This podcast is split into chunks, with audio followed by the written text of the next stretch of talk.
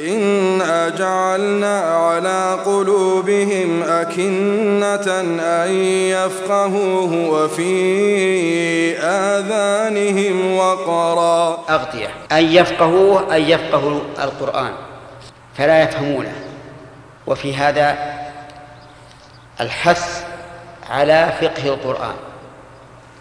وأنه ينبغي للإنسان أن يقرأ القرآن وأن يتعلم معناه كما كان الصحابة رضي الله عنهم لا يتجاوزون عشر آيات حتى يتعلموها وما فيها من العلم والعمل. وفي آذانهم وقرا. شو أعوذ بالله. القلوب عليها غطاء. والآذان فيها صمم. لا تسمع. فلا يسمعون الحق ولا يفقهونه